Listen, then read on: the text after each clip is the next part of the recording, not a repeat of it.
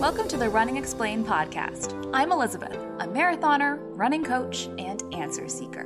When I became a new runner at the age of 29, I had so many questions, but it felt like I was on my own to figure out all of the answers.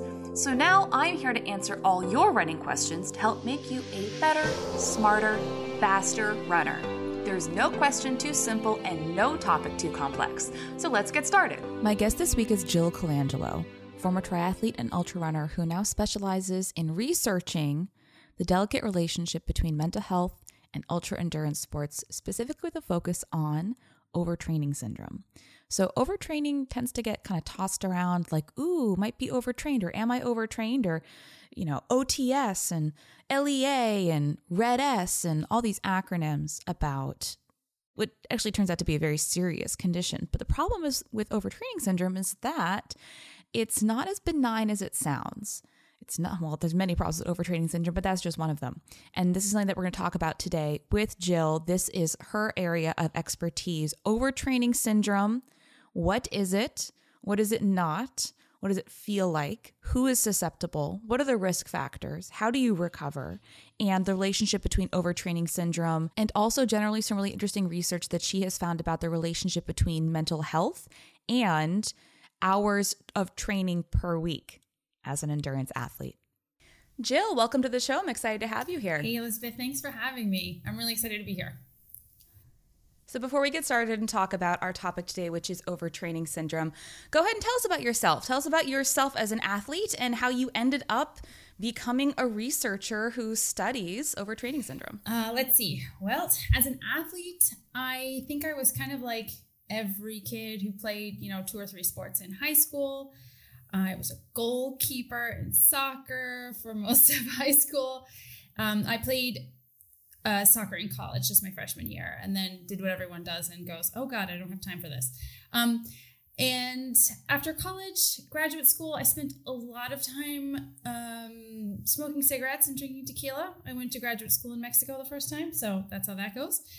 And in order to get healthy, this I just felt really awful. I was 23 and I remember just kind of like really feeling terrible and I decided to start running, which I did um, in 90 degree heat uh, um, in Mexico actually, and went to try to accomplish a three mile run and kind of hacked up most of a lung in the process. Uh, I even fell and skinned my knee. However, somehow the love bug bit me and I just fell in love with running from there. I had always, obviously, when you're you're an athlete in school, you're training, you're running as part of that training, but I didn't really fall in love with it as much as I did after that point. Um, eventually started training for marathons. Uh, then, kind of in the back of my mind the whole time, I understood, I learned about ultramarathon and had it out in the back of my mind as like, someday I'm going to do that.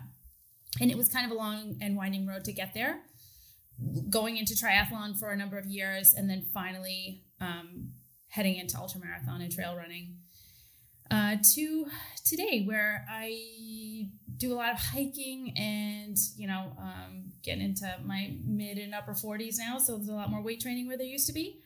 And uh, most of my exercise is flapping my jaw about this topic I got into the research since you asked that question. I, I got into the to the research because of my own experience with overtraining syndrome and uh, amenorrhea, obviously as an extension of you know doing what we all do, which is run too much and and not watch our nutrition.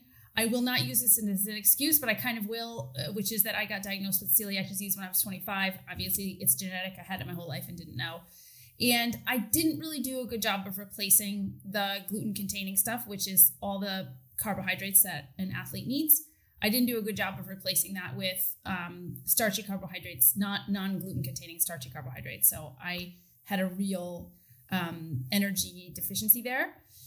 Ended up with amenorrhea, ended up with full blown overtraining syndrome, and I became curious after kind of recovering from that, I became curious as to how that was possible because I was told that this was a no limit situation, that the only real limits that I had as an athlete were the ones that I sort of imagined for myself. And that with training, because of a training effect, that I would be able to really kind of achieve this sort of infinite, um, infinite benefit from exercise. I would just become better and better and more and more trained, and I would just be able to kind of run forever.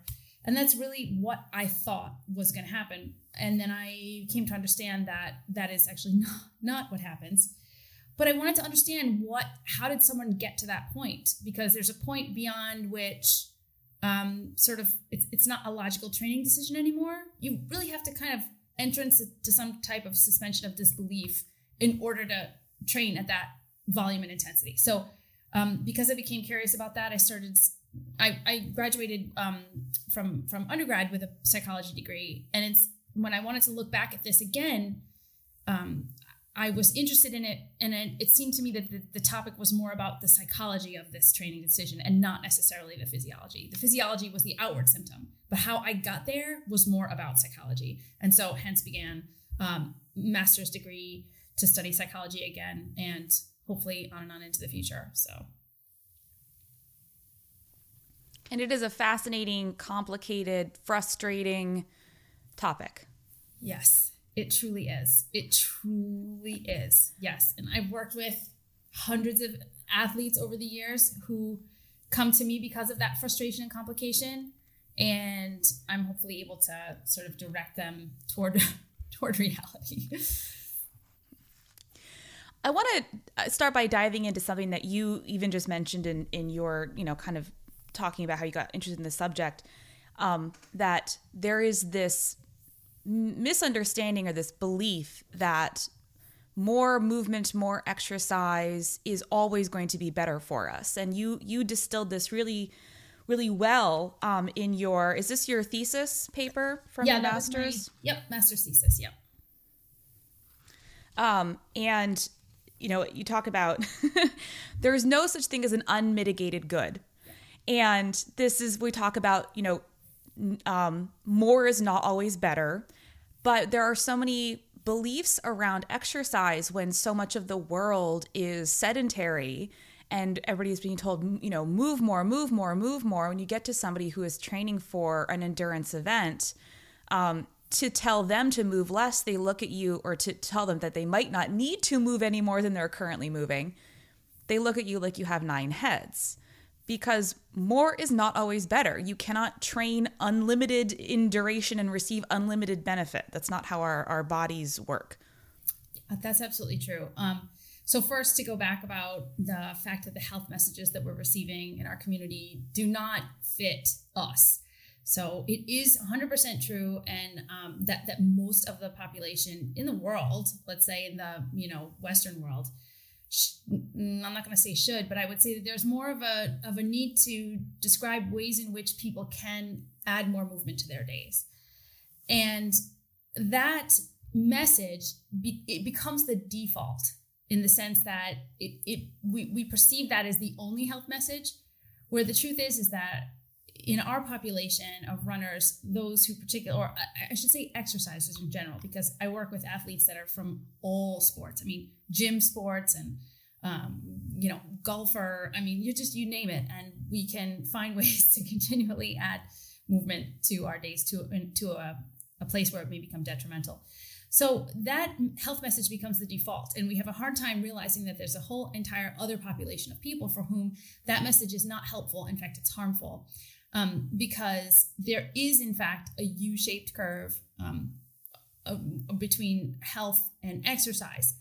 And, and the reason why that is, and it's it's a logical thing, and I've talked about this in, in other places before, but it's so logical that it bears repeating, is that we accept that U-shaped curve in virtually every other thing that we do or interact with in life, including things like sunlight and water and um, how much you know how much water you drink how much sunlight you get and on and on and on. Just any type of even kale. God kale's supposed to be like the healthiest food in the world right? But lord knows there's a point of there's a point of diminishing returns on too much kale okay? So it's the same thing with exercise. There is a point where we are going to achieve a, a benefit mentally and physically. And after that point the curve is going to start trending downward again where we're going to incur both physical and mental um, detriments. It's going to happen. That top of that curve is going to be at a different place for absolutely everyone, absolutely everyone. And there's no way to compare between one person and another. But there is a certain point where just continuing to continuing to add physical activity is not going to be beneficial, particularly, and this is where we get it get becomes tricky, where adequate recovery and nutrition are not integrated into the exercise routine. So that's um, something that is true. However, we are uncomfortable with it. We are uncomfortable with the fact that we do have limitations because we are, like you said, culturally we're sold this idea that we do not have limitations. And there's an awful lot of messaging around that sort of mythological, beautiful point where your body is just continually able to adapt and train and just be perfect and I don't know, float into the sky, whatever. It's just that it's unrealistic and it's just not possible. It is more possible to uh, to it, well, let's put it this way: it's better to understand where that limit is than it is to just ignore it. Let's talk about what overtraining syndrome looks like and feels like. Uh, so, I think because there are so many overlaps with the beliefs that we have around more is always better and if i cannot you know hack this i'm weak blah blah blah blah blah blah blah and they push through and it gets worse and worse and worse. So talk about what overtraining syndrome looks like from the physiological standpoint the kind of signs and symptoms there. Um, and then we can dive into risk factors and discussions about you know how to ameliorate this and what recovery looks like and all of that. But let's start the, the basics. What is overtraining what is overtraining syndrome so overtraining syndrome is a constellation of symptoms that uh, come about as the endocrine system becomes really incapable to do its job. And what happens there is the fact that we train too much without adequate recovery time, rest, adequate nutrition. Um, our body becomes incapable to sort of put up with or to keep up with the amount of stress that we're putting on it. And we could go down into the rabbit hole of all the hormones. Um, I will not be as good at that as, say, for example, and you know, a sports endocrinologist would be. But in layman's terms, we really fry our endocrine system, and our endocrine system is the master of just about every single thing our body does, from metabolism to fertility to um, just absolutely everything, body temperature. I mean, you name it, it does it. And so when we kind of fry that system because we have an overabundance of stress hormone, um, our body is incapable to function as it should. So what ends up happening is that you find these very um, strong symptoms that make the person feel honestly like they're dying. I know that sounds very dramatic, but the truth is is that if someone is thinking, hmm, I think I'm kind of pushing too hard, I gee, maybe I'm overtraining you're probably not overtraining. it's when the person thinks that they have cancer.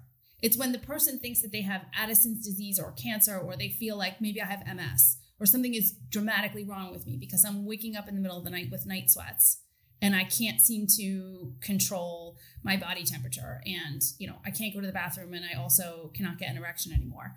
Those types of things are what we're talking about. So it's not like, gee, my muscles are achy today. Certainly that can be um, a simple a, a symptom that you might be heading toward let's say overreaching. Um, and over, the only difference really between overreaching and overtraining is the time it takes to recover. So um, it's just that's sort of like semantics in terms of the difference there.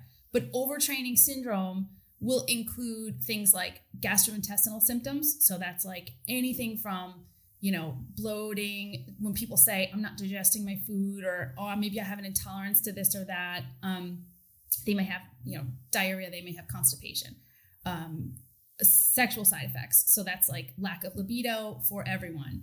Um, men who typically get an erection in the morning like i mentioned will not get one. Women can lose their period. Um, they don't always have to though. That's important to know. Um, not it doesn't happen all the time. I will say that's pretty pretty pretty likely that it will happen at that point but it's not always. You may find things like you're losing your hair your nails are brittle those other types of things that we would associate with um, being energy deficient. Um, your legs will probably feel like someone took a hammer and beat your quadriceps up with them. You will notice a very distinct squeezing feeling in the muscles, particularly in the quadriceps, let's say when you go upstairs. So, like, you'll be coming home from something, get out of the car, or you know, you get out of the car and walk into your house if you have some steps, or walk upstairs to your bedroom or whatever it is, and your your quadriceps will feel literally like someone's got them in a vice. Um, there's that waking up in the middle of the night with insomnia, Most of that is due to blood sugar swings um, because typically people are under eating or they're not eating enough carbohydrate in general. So they will have massive blood sugar issues. Waking up in the middle of the night, um, people will wake up with this just cavernous hunger, is the only way I can describe it. Uh, they will sweat. They will have night sweats. They will have the kind of night sweats that like soak the bed and you need to get up and change the sheets, that kind of thing. Um, some people will automatically wake up at four o'clock in the morning and just sort of spring out of bed. And the problem is they'll think that that's a wonderful thing. wow, my body is really just used to getting up in the morning.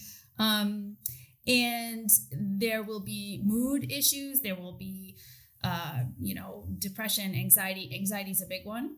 And um, people, all the way when things start to get really bad, may notice that their endurance drops dramatically. So where they would start to feel exhausted after, let's say, a 20 mile run, they will feel exhausted after like a six mile run or a three mile run or something. It'll just keep sliding down. Um, they will also just feel, um, they will just feel a sense of being drained, just really being drained. Like their whole body, it's like a, a fatigue that's the kind of flu fatigue, or if anyone's had COVID lately, you know what that feels like. Um, and that becomes very scary to people because they're used to feeling fit and they're used to feeling good and they're not really sure why this thing that they've been doing all this time seems to be creating symptoms in a way that it hadn't before. And so that's kind of some of the things to expect although there are there are there's there's some other things too, yeah. Now that the days are so short in the Northern Hemisphere, you might think to yourself, I have absolutely no need for sunglasses. It's dark all the time. What would sunglasses do for me? There is no sun anymore. It's dark forever and ever and ever. Well, one, don't worry, this is temporary. The sun will reappear. But two, did you know that Goodr also makes blue light blocking clear lens glasses that you can wear when you're staring at your computer screen all day? Because they do. If you want to get your Goodr fix even when the days are dark, you can now get blue light blocking glasses. Try saying that five times fast in four different styles from Goodr the OGs, Circle Gs, Runways, and the BFGs for those of you who have an exceptionally large noggin. And now you can get free shipping on all your sunglasses using code RUNEXP on Goodr.com. That is free shipping on your entire order using code RUNEXP on goodr.com. That's G O O D R.com. Look good, run gooder.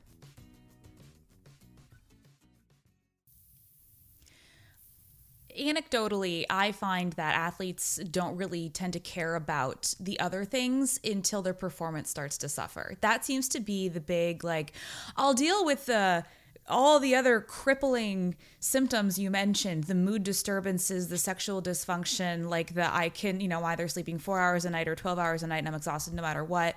Um, but as soon as they realize that their performance is going down the drain oh then then something's wrong. Definitely true. Definitely true. And i think that um, i think in in the experience of the, the athletes that i've worked with it seems that the, the night sweats things is the one that scares them um, but I, I, actually should say, and I, I should have mentioned this as one of the symptoms, what seems to, and I hate to say this, but it's really true, that's what seems to also drive people to look for help is they start to notice that they're retaining a lot of water and they're gaining weight. And I'm sorry to say that that kind of aesthetic issue tends to be the one that that's where they find me. They either find me on YouTube or Instagram or they kind of seek me out because they start to really become nervous about what they perceive as an incongruence between what they're eating and how much they're working out and kind of what's happening aesthetically. Ouch. I know that's difficult to hear, but it's true. As you mentioned, there is kind of a spectrum. Like you don't just wake up one day and boom, you have full blown overtraining syndrome. Um, because and I talk about this overtraining is really a spectrum, right? You have like normal training fatigue on one side. There there is part if you're an endurance athlete, you will go through periods of time where you're going to experience higher than normal fatigue and that's a normal part of your training and within a few days with proper recovery everything's back to normal. It's the you said the recovery time required as we slide down the spectrum into overtraining that really defines, and obviously I'm assuming, assuming the severity of the symptoms. Um, one thing I've noticed that people don't like to hear about overtraining syndrome is that it may take them months or years to recover. Yes, that is true. Um, it is very true, and it really depends on.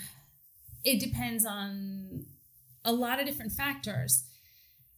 Uh, for example, men and women sort of have, uh, in my experience, are sort of different in terms of how bad they are once they realize that there's a problem. And so, for example, women, if they lose their period, they're starting to realize that they're fatigued, they lose their period. That's kind of like the outward symbol that is something's not right here. And even those women who are like, I lost my period, great, I'm a real runner now. Even that, there's something in the back of their mind. Believe me, I know that's something that happens.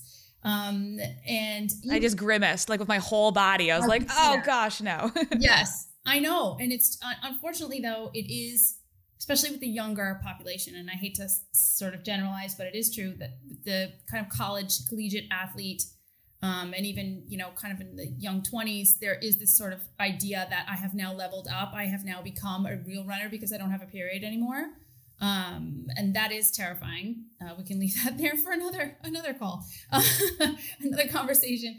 Um, but so I think what happens is there is some sort of recognition that there's something wrong when a woman loses her period.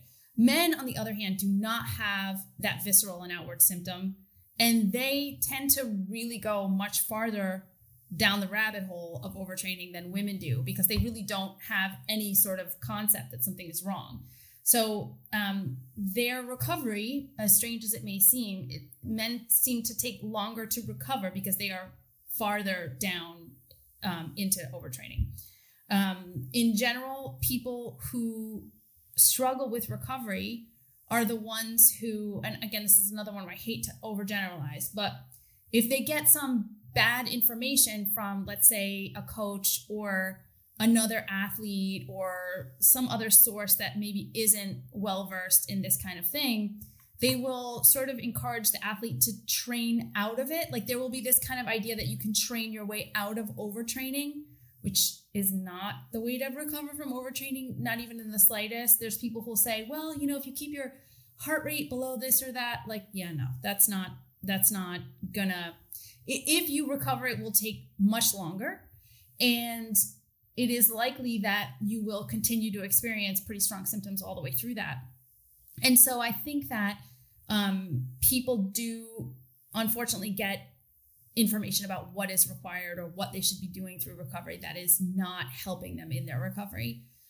And so I do think that there's a wide variety of acceptance and understanding of the time it takes to actually heal because remember we're not just healing a muscle here even though that would be you know if we tore a muscle you know that would be something. Well we're healing an entire endocrine system here. We're, we're healing hormones in the body and that is something that isn't just a couple of weeks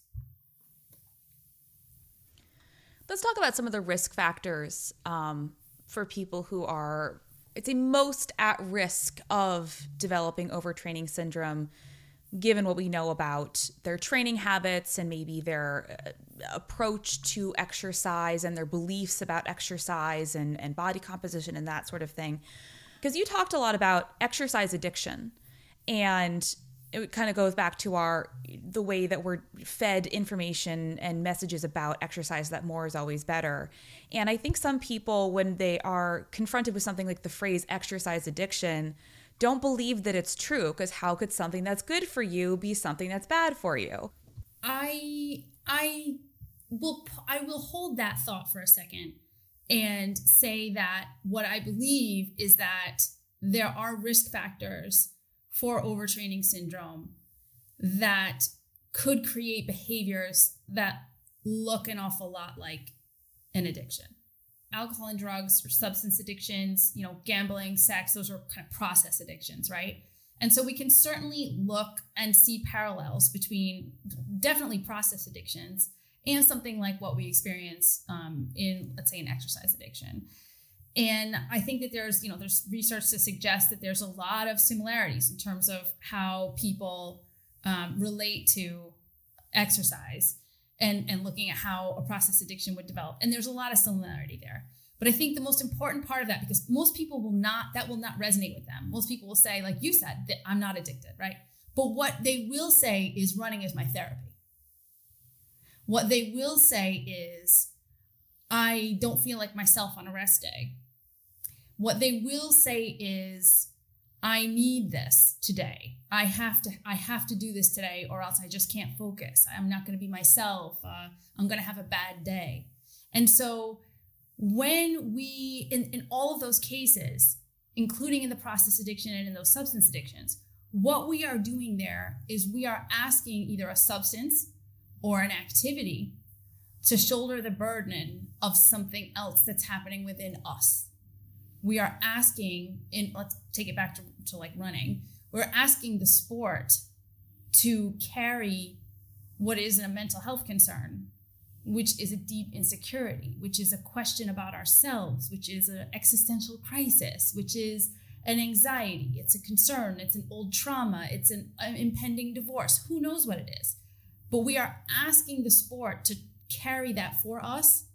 And that is not, a sport is not designed to do that. So when we ask the sport to carry that burden for us, what we're doing is we are using it um, as medicine. We are engaging with it in a way that is not about our performance and it's not about how good an athlete we're going to be. And we're not really thinking about recovery. We're just thinking about how I can get my fix and how much I can push this thing to give me my fix. So now we circled back to addiction again. And unfortunately, that kind of behavior is not only common, it is actually encouraged in media, in movies, in all kinds of outlets, certainly on Instagram, social media, everywhere we go.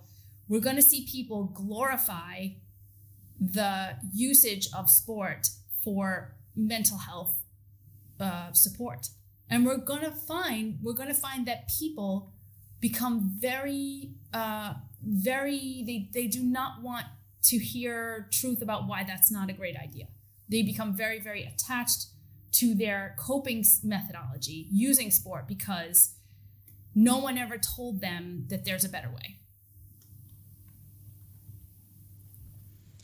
And of course the big concern aside that it's a, a general concern that it's not it's not a replacement for therapy um, but that that the that the behavior continues despite um, adverse effects or in situations where it's obviously detrimental to your health and i'm thinking about the runner who can't take a rest day when they are dealing with an injury that really should have them on the couch if they are training you know, in conditions where the weather is unsafe. Like it's the getting up at two o'clock in the morning. Like it's just, it's that, you know, not everybody does this, but when you start drawing some of these parallels between like, wow, that's, that's not normal. Um, that's actually harmful, not beneficial to train despite having a stress reaction, right? Like this is on paper, it makes sense, but internally, a lot of people they can't let go.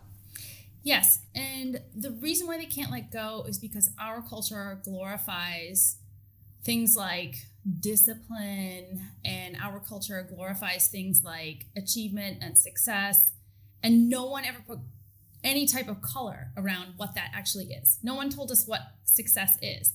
Everyone thinks that um, you know discipline is the means to success and that discipline means that you just no days off and you just diesel it until you can't you know you can't get up anymore. What god i remember what what did they used to say when if, if one of us would fall like during a trail run if the you know if the bone isn't sticking out like keep going or after there's some little cute little phrase or whatever it's like kind of ridiculous but and we kind of laugh and we joke and we go oh yeah we're so hardcore and the truth is is that the definition of success is holding space for the recovery time and holding space for good nutrition and holding space for self care. Um, and I don't mean self care like, you know, go have a facial. I mean like self care, like choose to eat breakfast. That's self care. Um, and we're not taught those things. We're just taught things like um, you should be on a run streak. Every time I see someone on a, like glorifying their run streak, like this is something that really makes me want to throw my computer across the room because this is exactly what we're talking about here. It's like that run streak is not healthy. There is no such thing as a human being who never needs to take not one day off ever. Like that's not that's not realistic and it's not something we should shoot for. I actually am more excited about the athlete who is unattached to the sport in in in that way that they need it every single day chronically and can take either you know a week of downtime a week of vacation time off somebody who uh, works in rest days takes it down a season like where they're just you know skiing or hiking or doing something completely different. And those are the athletes who will actually have more longevity in the sport. And this is why i think that the messaging that people get particularly newer runners particularly newer runners because i understand that when newer runners first start it's like you want to try to you know everyone's like oh i want to run more days per week great that's awesome. That's a great goal to have when you're first getting started you know you're first getting your feet under you. And so we tend to focus as newer runners on that message right? I just need to do more i need to do more days i need to do more days. No one teaches those new runners how to listen to their body and listen to their mind and understand um, when it is time for you to maybe back off or take a rest day or go you know do some stretching or foam rolling or whatever because all of those things are important but they're not fancy. So we don't teach runners to do them I um I, so full disclosure I I did I used to do I used to be a run streaker when I was a new runner, and uh, and I've talked about this on a previous episode before. Um, it's and I, as my relationship with the sport deepened and as my knowledge uh, of the sport grew and improved my relationship with myself and all the lessons and um, kind of crash course in them, I realized this thing that I had been glorifying and very very proud of was one of the least healthy things about my relationship with the sport. And one day I just ended and I just, and I had been talking about it like, oh, I'm on a run streak. And I realized that I just kind of never, it's not that I wanted to come out and do a big mea culpa, but like I just needed to never talk about it again. That like, I don't, you know, because sometimes even talking about this thing that I did and I say, it was a bad idea, please don't do this. Somebody out there will look at that and say, well, she did it and she seems fine because we always think that we are the personal exception to this big rule. We always want to think that we're the special ones, that, oh, that person can't handle it, but I can. I'm fine with insert whatever the thing is here. Yes, that um, I find is true not just in, you know, things like how much volume and intensity someone can withstand, but also what sort of nutritionally someone can withstand. And I say that because across the sport and this this you know is something that adds to we talk about overtraining syndrome. What is one of the things that the runners i work with or the athletes i work with seems to have in common? One of them is a real fear around eating certain foods. And they believe that they will not they will be the one person who doesn't happen to need that food or food group or macronutrient group. They think that they're the one that can get by without it. Um, and unfortunately, they do learn, take some time, but they do learn that that is not true. And it's this exceptionalism that I do believe, as you've just said, is a detriment. It is something that unfortunately there will be a reckoning at some point. And after that reckoning, um, you know, people will either adapt and learn and hopefully make better decisions and recognize the fact that the, the most important thing they can do is less. and that or they will refuse to accept what they've learned and they will still continue to bang their head against the wall. And by the way i say that because i was one of those people so. Before history is written it's played. Before it's frozen in time it's fought one shift at a time before it's etched in silver it's carved in ice. What happens next will last forever. The Stanley Cup Final on ABC and ESPN Plus begins Saturday. I work primarily with marathoners and below in distance, but I get some questions about the volume of training required to run ultra marathon specifically about like is that how do these people handle it? How is it that person A taps out at 20 miles a week and person B can run 85 to 100 miles per week? How is it that the higher volume runner can handle that much more? Um, why don't they? Why aren't they overtraining?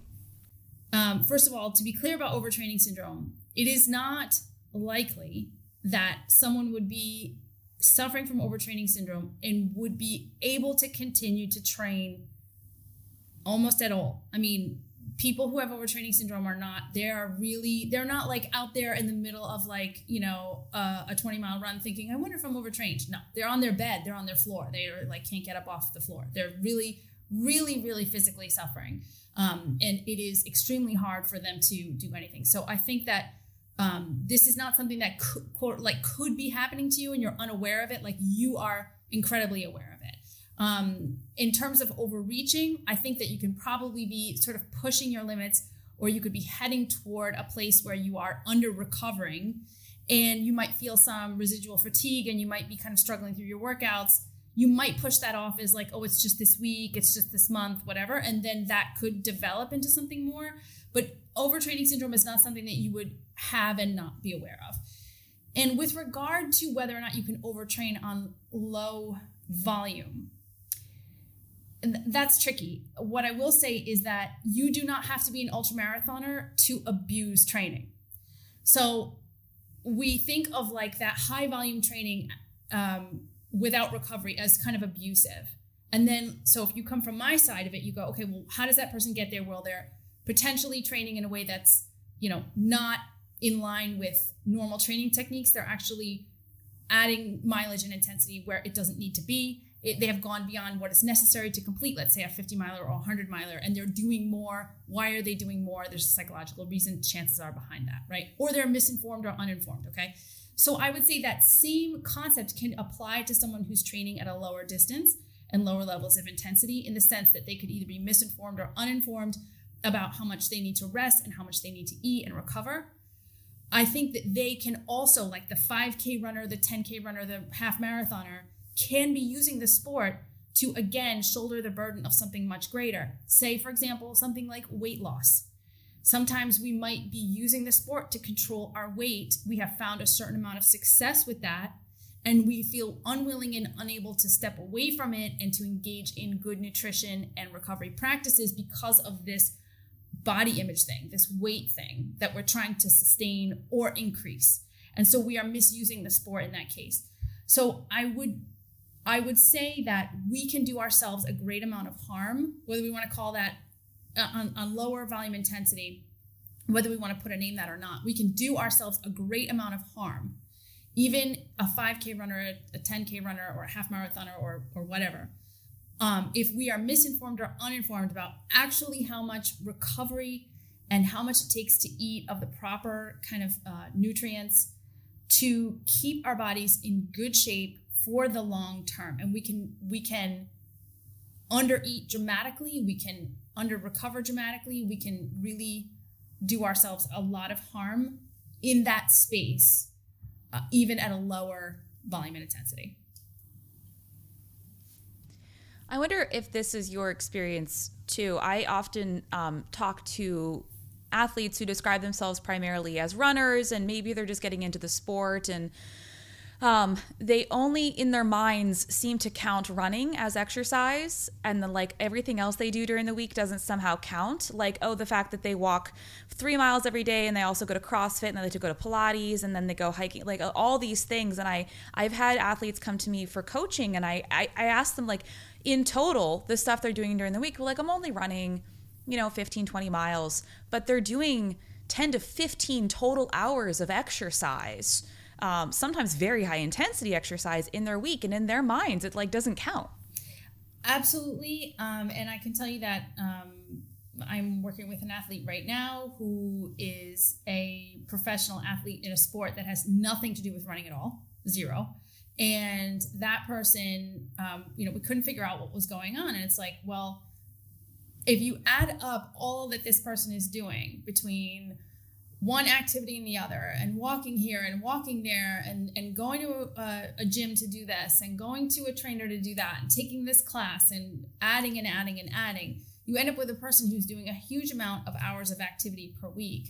Um, and when that is coupled with not so great nutritional choices and also like we said inadequate rest you have a situation where a person can very quickly um, become energy deficient and under recovered.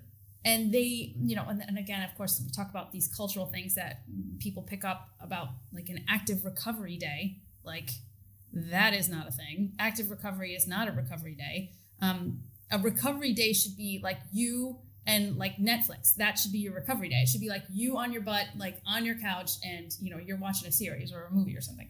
Um, there is no such thing as active recovery, and you are you are still exercising as far as that's concerned. And so, um, absolutely correct. And there is a huge amount of, again, misinformation. And I don't blame athletes. It's not like it's their fault. They're just getting the wrong message um, about what constitutes a workout. And and that they've been told that they can successfully chase these wildly opposing goals. Like oh i can lose 30 pounds while i'm training for my marathon.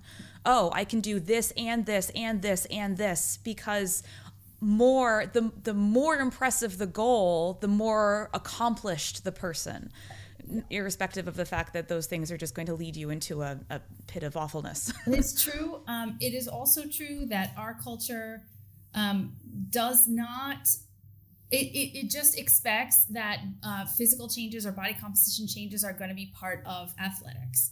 And that is something that honestly i will i will put myself in that category up until i don't even know how how old i was. I really did see those two things as in, as interrelated that if you did enough of a certain sport you should look like a certain thing. Like that's what those athletes look like. When the truth is and and um, i know you've had kirsten screen on to talk to and she's one of my favorite people, registered dietitian, who is one of the flag wavers for you can either you know you can look like a particular athlete or you can actually perform like that athlete. You know you are not going to be at and i'm quoting her that your your your ideal body may not be the body at which you perform the best. And i cannot um i cannot stress enough how important that is is that the athlete body is the one that performs the best. It's not the one that looks like what you think it's supposed to look like. And you know, I do blame, you know, I blame social media for this stuff. I blame uh, the fact that I feel like there should be like a content warning on photos of professional athletes who don't get a period or who have eating disorders, active eating disorders that they're aware of. And by the way, this is men and women um, in all different sports, um, all across the spectrum unfortunately we you know we don't want to out people and we, we know that everyone struggles with with different um, potentially eating issues and mental health struggles and we certainly don't want to point fingers at people. But not everything that we see is copacetic. It's not all above board. It's not all you know just because you see an athlete super lean crossing a finish line that athlete is not necessarily what we would consider metabolically healthy just by looking at them.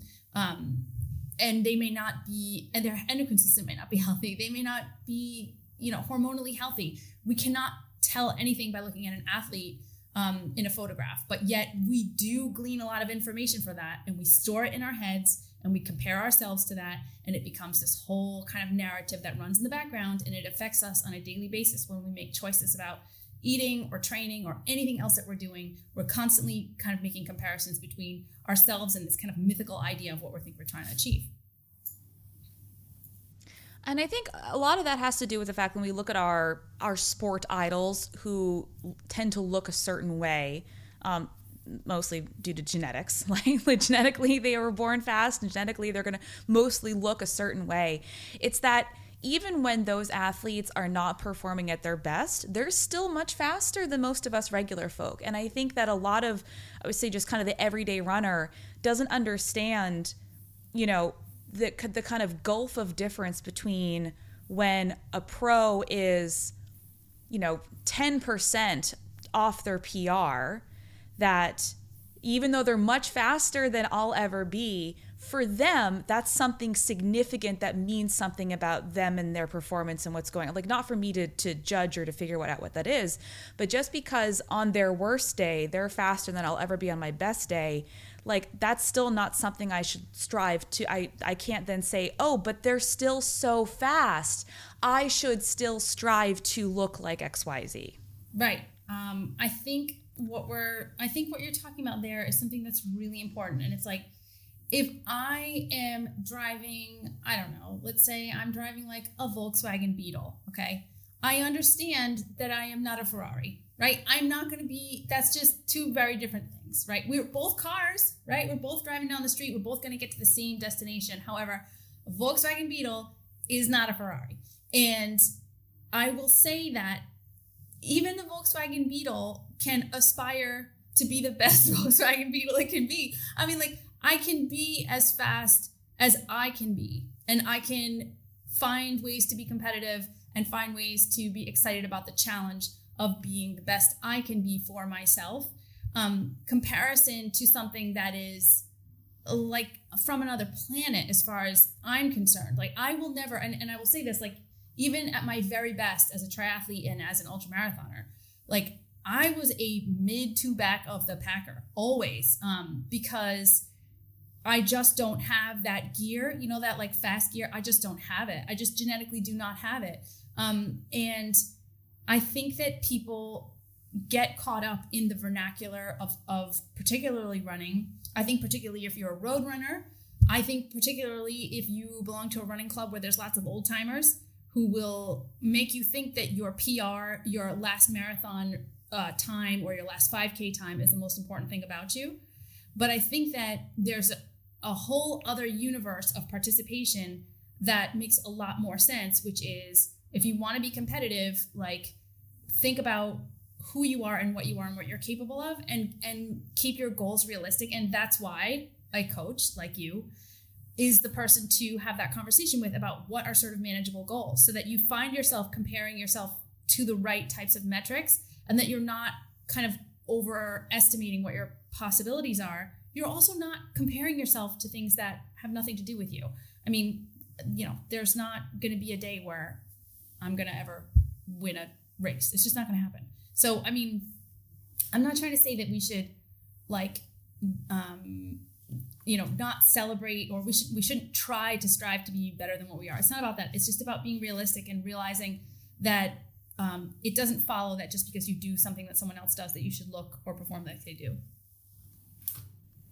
I talk about how it's becoming the best runner you can personally be not the best runner they can be or your friend can be or your neighbor can be like and your training and your recovery and how much you need to eat to support your training might look different from them. And that's because you're two completely different people. Yes, absolutely. That's hugely important. Also, um, I would, and I, I'm, this is another thing where I'm sorry to make a generalization, but like I would be careful of um, if you are getting nutrition information or or coaching information from someone who maybe doesn't understand your unique needs for your gender.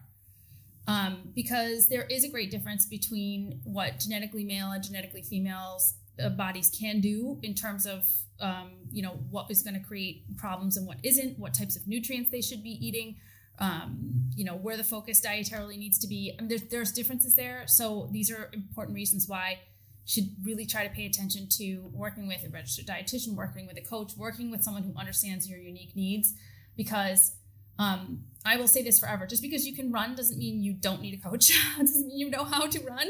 And just because you eat doesn't mean you don't need someone to show you how to eat better. Uh, there's, uh, you know, it's, we don't, we may know how to eat, but we don't know how to feed ourselves. We may know how to run, but we don't know how to, you know, train properly. So the professionals who can help you do that are the people that you should seek out because they will save you a lot of pain and agony in the future if you can get um, a good understanding of what you need right at the beginning. And like I coach and I know a good deal about nutrition, but I have a coach and I have a dietitian. Like exactly. you know, I know what I don't know. Exactly. I don't know everything and it's so hard even when you are a professional in this space and I'm not a dietitian, but I am a running coach to apply your knowledge objectively to your own situation free of emotional baggage and bias biases and the things that we tend to bring um, when we look at our own lens through ourselves, it's just really hard to do that effectively. It is hard to do that. I think that's one of the reasons why, for example, like everything that we're talking about today and every kind of thing that I feel confident to say is based on the research that I've done. Like I'm I wouldn't throw it out there unless I had numbers to back up the stuff that I'm talking about. And particularly when we talk about those training decisions and and, and mental health issues as they correlate uh, with sport, particularly endurance sports, like there's real information out there, there's real data, there's real science behind the tendencies that we all have. And I think that it's really important for us to recognize the difference between that mythology and then like the actual science or the research that can tell us more accurately what's really happening or what upon what decisions we or upon what information we should base our decisions So to back away from kind of social media messages and and and something that's trying to sell you something, and to really understand that um, there's a, another source of information out there that is going to be more accurate and is going to help you achieve your goals. You might not like it though. Like you may not like to take those rest days. You may not like to weigh five pounds or 10 pounds more than you think you need to in order to perform the way you want to. Um, you may not like the fact that if you keep adding more uh, hours of exercise per week, you may end up um, less mentally um, feeling feeling less well psychologically. Uh, you know, based on my data, you may not like that, but those are the facts. And if you love the sport and you want to keep doing it, then you would be best to follow the follow the truth, not the myth. I want to ask you about that because you you've done research on um, the I guess the the prevalence of um, mental health issues and training volume. Um, and it's interesting stuff. Again, that U-shaped curve. And um, do you want to tell us about what you found? Yeah. So um, I did research to. It's called the, the research paper is called the prevalence and type of psychopathology in ultra endurance athletes. Um, this is a hypothesis that I came up with, you know, in my normal like Saturday morning run with the trail runners, you know, because everyone kind of used to say, you know, we're, uh, you know, what was it? You know, we're crazies with a running problem, or you know, there's always this kind of like joke about, oh, we're all kind of nuts, but we, you know, this is our favorite sport, and it's it was fun and it's funny, and you know, I, I used to joke about it too. But the truth is, is that it did seem to me that there was more going on in this population than um, than than we knew about. You know, we had research on the physiological issues that were associated with ultramarathon. There's plenty of research out there about what types of injuries that ultramarathoners or endurance athletes kind of get and you know sort of whether or not they're healthy in terms of you know how many do they get the flu you know do they go do they miss days of work uh, you know oh, are they prone to knee injuries like we had that kind of stuff but nobody really said like what's the level of anxiety or depression in this group? And so I decided to take a look at that. And I had over 500 um, people in the study. And um, what I found was that not only is there a higher prevalence of mental illness in uh, ultra endurance athletes, so that's everything from runners to um, triathletes, uh, endurance kayakers, mountaineers, you know, you name it, biathletes, duathletes, everything. Um, higher incidence of, of mental illness, so 37% versus 20% in the US population. And then 47% of that population was at risk for mental disorder. So that means that maybe there's some of those people that are undi- undiagnosed but do have risk factors. And on top of that, and this I did not plan for, I stratified the data so that we could look at like how many hours per week people were were exercising. So there was one group that was under 10 hours, one group 10 to 20, and then there was another group that was you know, over 20. So 21 to like 36 hours a week, these people were training for whatever their sport was. And what I found is that there actually was more mental illness. It was a dose effect as you went up in the number of hours per week training. So the level of mental illness in the the topmost group was more than the than the middle group was more than the the lowest group. So um, it's interesting. so now now I guess you can see why when people say running is my therapy, I kind of laugh because if running was your therapy, that that the findings of my thesis would be reversed. It would be that the people who had the lowest amount of mental illness would be those who exercise the most, right? And then go all the way down. But it was the opposite of that. So it means that the people who are exercising more are not getting a benefit from it mentally. Not and you know, and they're at more risk and and have more diagnosis and are at more risk for mental illness. So that is something that um, kind of changes in my mind how I view uh, how I view the management of of training for this type of sport. And uh, over 20 hours a week may sound unfathomable to a lot of people, but for ultra runners, for triathletes, for a certain, you know, that subset of, of the population, that's a fairly reasonable training volume for the demands of their event. It it is. And it makes it's I mean, I am embarrassed to say this, but I will tell you that there was a time in my life where I ran over 50K on a weekend every weekend. Um, and that is shocking, but also not so weird for um, a lot of people who really just are those kind of high volume runners. And um, I think that very quickly we can end up on the top end of that. I mean, you know, I, I understand that that's extreme, but like if you add in extra races or group runs or you know, you just enjoy it or you're nervous on a weeknight and you don't know what to do and you go out and run another run. I mean, you know, it happens. And before you know it, you know, you're just kind of um, you're sliding upwards in terms of how much.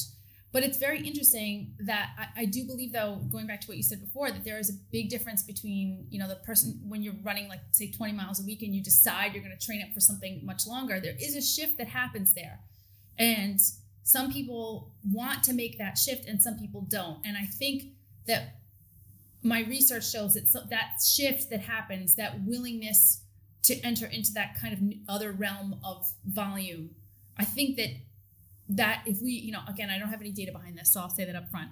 I think that that area right there is where we will find um, the person who's about to make that shift versus the person who's not. I think we can learn a lot about why we make the decisions we do if we look at that that point right there.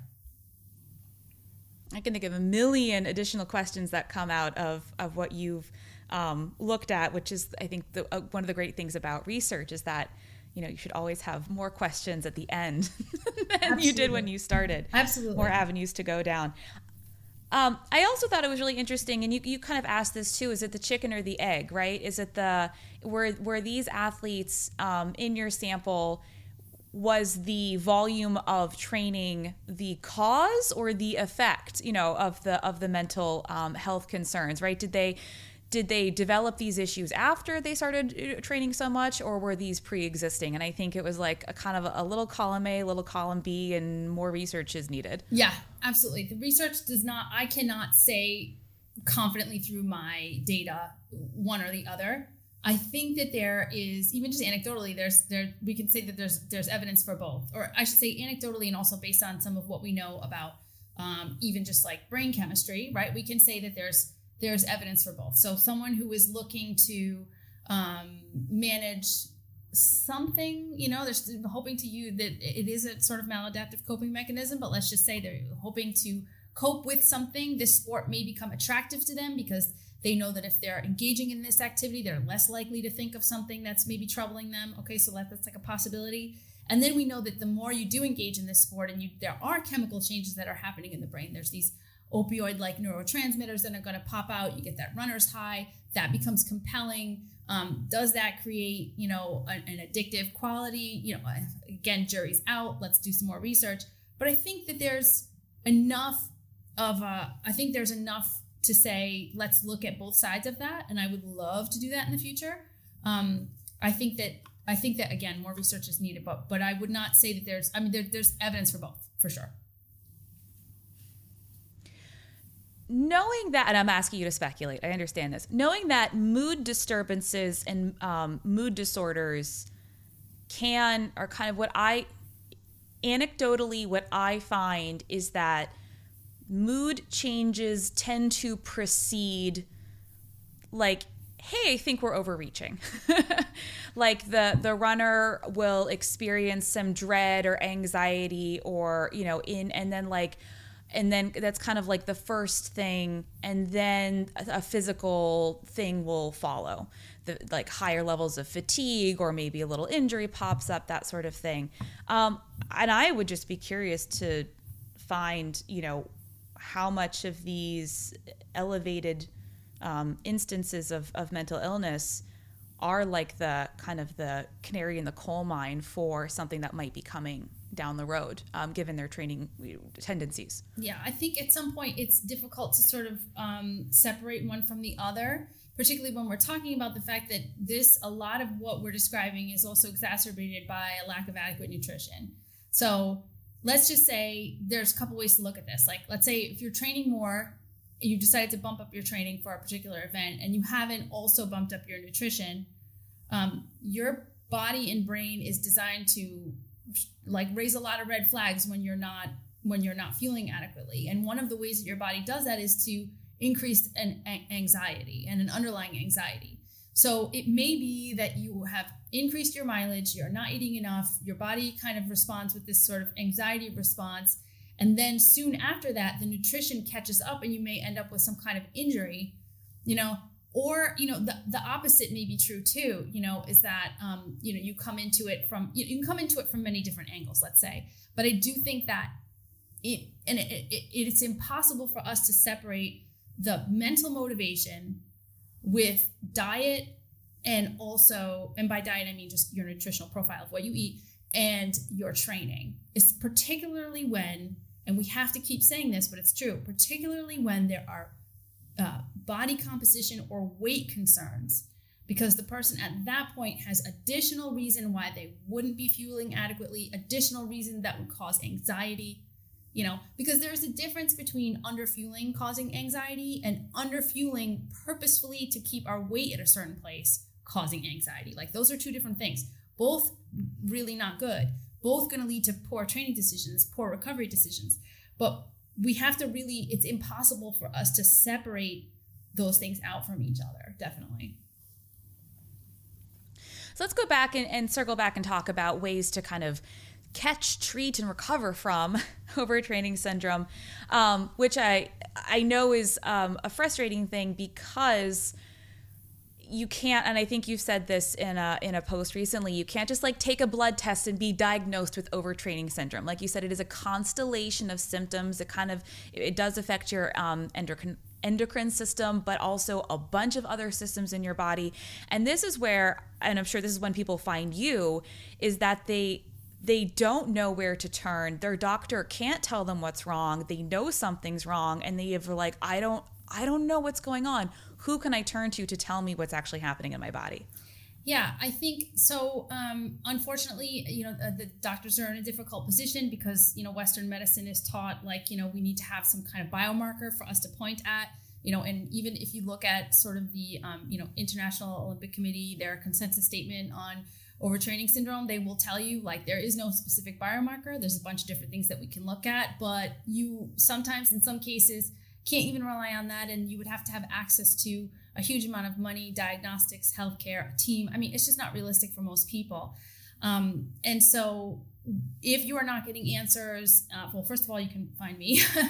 but um, in terms of recovery, it is the simplest and hardest thing. It, hardest thing to do. It is equally easy and equally hard which is to say that it really requires um, an acceptance. That's like the first thing. You have to really accept that um, this thing that you we started this conversation with, this thing that you thought was healthy, is actually hurting you. And once you can get your brain around that, um, it is important to set your mind to the fact that this is going to be a long process. It is a worthwhile process. If you do not complete the process, it will keep going. Like it will really keep going. And you know, there's evidence to suggest that if you inadequately recover that your overall ceiling will be lower in terms of what you can withstand uh, for volume and intensity kind of forever so um, you know not to be scary but dedicating yourself to, to recovery and taking this time is super important and we talk um, when i work with athletes we talk about what kinds of stuff they're eating what kinds of stuff they're not eating we talk about how much they're training and not training less is always going to be better. I tell athletes in general that they really need to think about removing 80% of their volume intensity and then they like want to hang up the phone. But that's really what we're talking about here. We're talking about walk, we're talking about some stretching, foam rolling, we're talking about tissue repair, adequate nutrition, tons of sleep, uh, eating within an hour of waking up, keeping cortisol managed, adding in many many other tools from the toolbox of mental health management. And why why do we keep going back to mental health here? Because um, realizing why you have gotten here is usually because again you're using this sport to do something you know and unraveling that reason is going to help you not do it again so that requires you know maybe working with a therapist maybe uh, you know doing some meditation and maybe doing some journaling maybe trying to figure out, you know, honestly, I've worked with athletes that have done things like, you know, gotten a dog out of nowhere. Like, we're just like, man, I'm going to change my life. I'm going to get a dog. Um, people who broke up with boyfriends and girlfriends, I'm sorry to say, like, people have made some pretty major shifts in their lives that were no longer serving them because they kind of had used the sport to cope with something else terrible. I've had people change jobs, you know, do all these things. By the way, that's not to say that you're going to have that kind of catharsis. That's not necessary all the time. But a severe again it's that reckoning that has to happen um, and so we talk about some of the practical solutions that people can do, you know, you know, tips and tricks to get through a day. But we also talk about the deeper philosophical meaning of this stuff. Like, how did I get here and how am I not going to get here again? And, and inherent in that is teaching people to have a deep respect for their body and what it can and cannot do. We, we all think that, you know, there's, you know, there's always t- another tomorrow, but, you know, what we do today has an effect on not only our health, um, but also uh, our health, I should say, right in the, in the in the here and now, but it also has a huge effect on how we will age. Women in particular have to think about this stuff. If they're uh, estrogen, if they're not making enough estrogen, you know, because they lost their period during this process, I mean, that is a concern for bone health, uh, cognitive health, heart health. So um, we talk about all these different things um, when I when I work with athletes. Most important though is that acceptance piece. Most important is that willingness to realize that there's a better way to do this. I would imagine that by the time people have found you and are in that stage of overtraining syndrome when they like are practically incapable of functioning, let alone training in any meaningful way, that's I mean that's as somebody who's been in similar places and been like, I literally have nowhere else to go. I may as well try this because why not?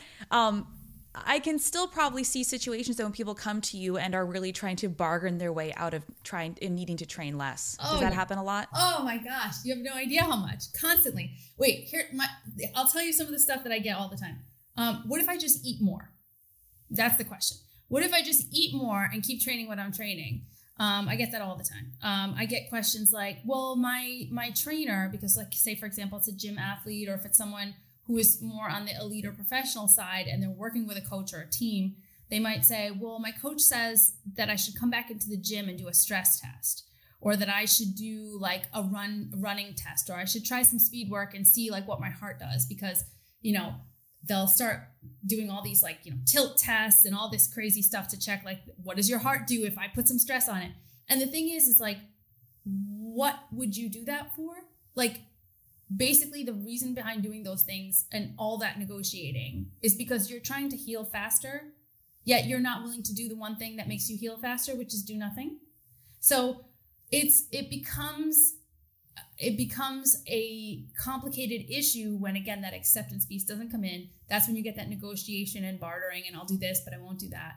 And honestly a lot of times i like to tell athletes you know to okay well if that's your plan like see how you do for a week you know um, and inevitably it's it is it becomes frustrating for them to realize that doing more is still is elongating the process and that's typically what happens so rarely um, do I have someone immediately accept advice? no, sometimes, you know, but but more often than not, I think it's human nature. I can't blame anyone for that because I think I did it too. You know, I tried to train through the initial stages of uh, what I understood to be overtraining syndrome. I thought if I just did a little bit less, you know, and eventually I was in so much physical pain that I had to completely stop, and that happens too to some people. Um, but there's an awful lot of that negotiating happening for sure. So the ultimate is to never even need to get to this place to begin with. A lot of uh, we never let's just put it this way you don't need to you don't want to have to talk to jill about this if you don't need to. Yeah i love you but don't um, call me. Don't need to call me. what? Right? Like let's let's stop this train several stations back.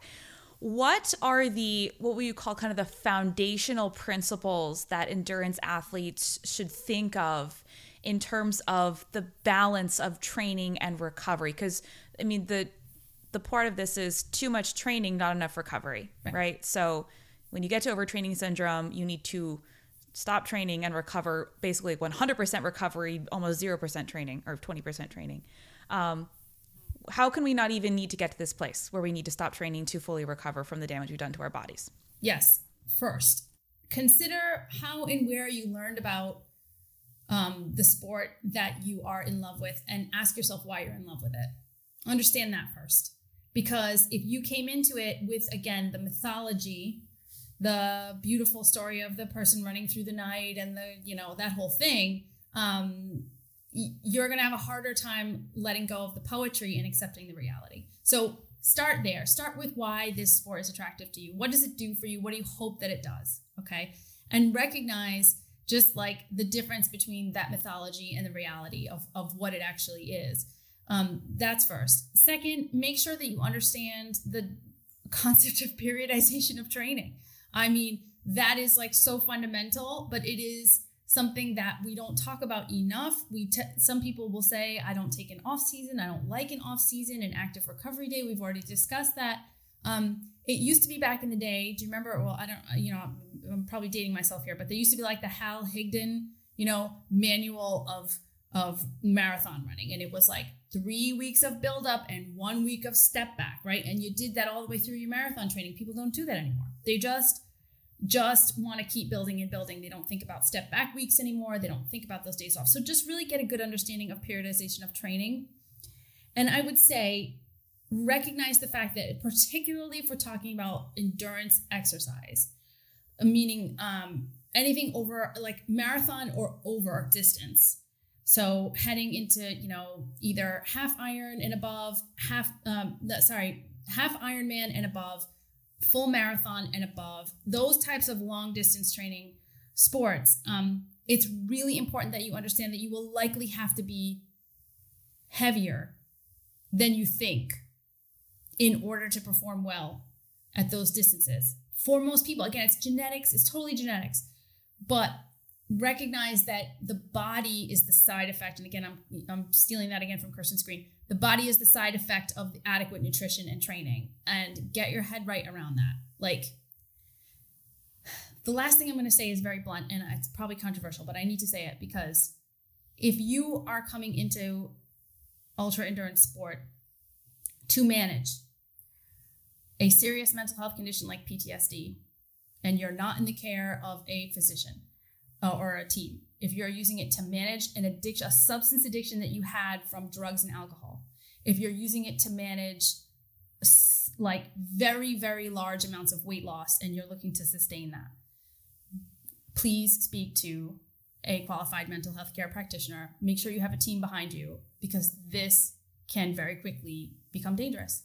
And again, I have data behind that, and I don't want to um, call anyone out in particular, but it's important that you realize this is a sport.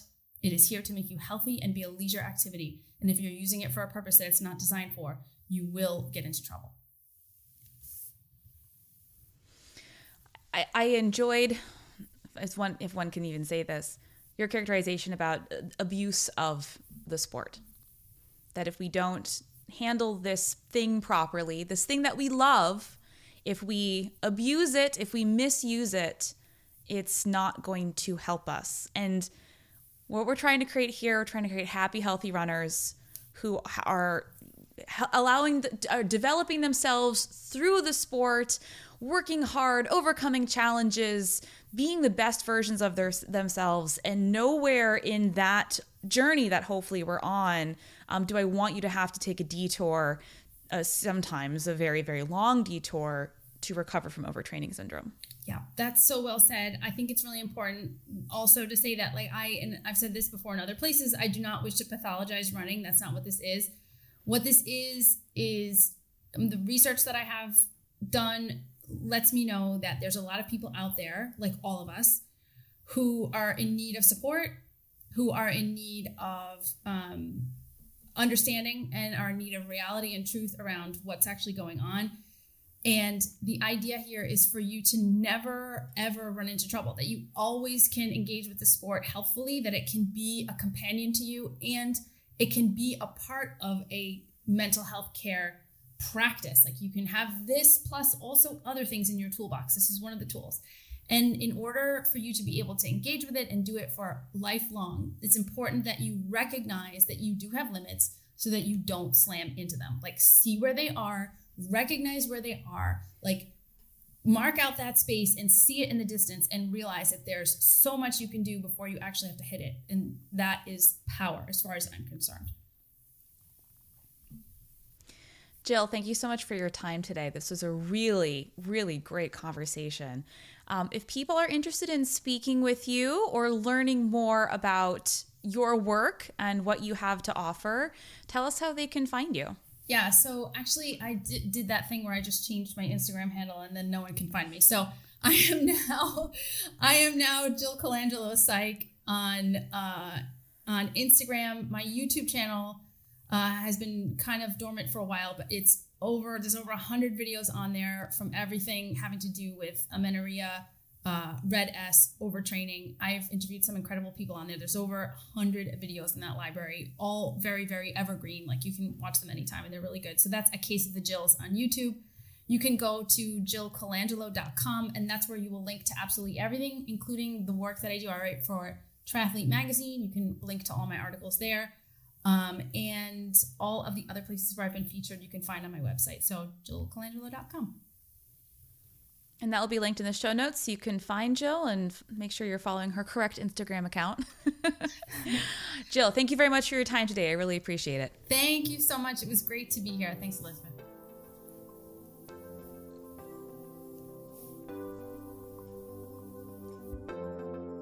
I hope you've enjoyed this episode. Don't forget you can always find and follow me on Instagram at Running Explained. And if you're looking for a coach or a training plan, check me out. Visit my website, runningexplained.co. That's runningexplained.co. See you next time. This content is not intended to be a substitute for professional medical advice, diagnosis, or treatment. Always seek the advice of your physician or other qualified health provider with any questions you have regarding a medical condition.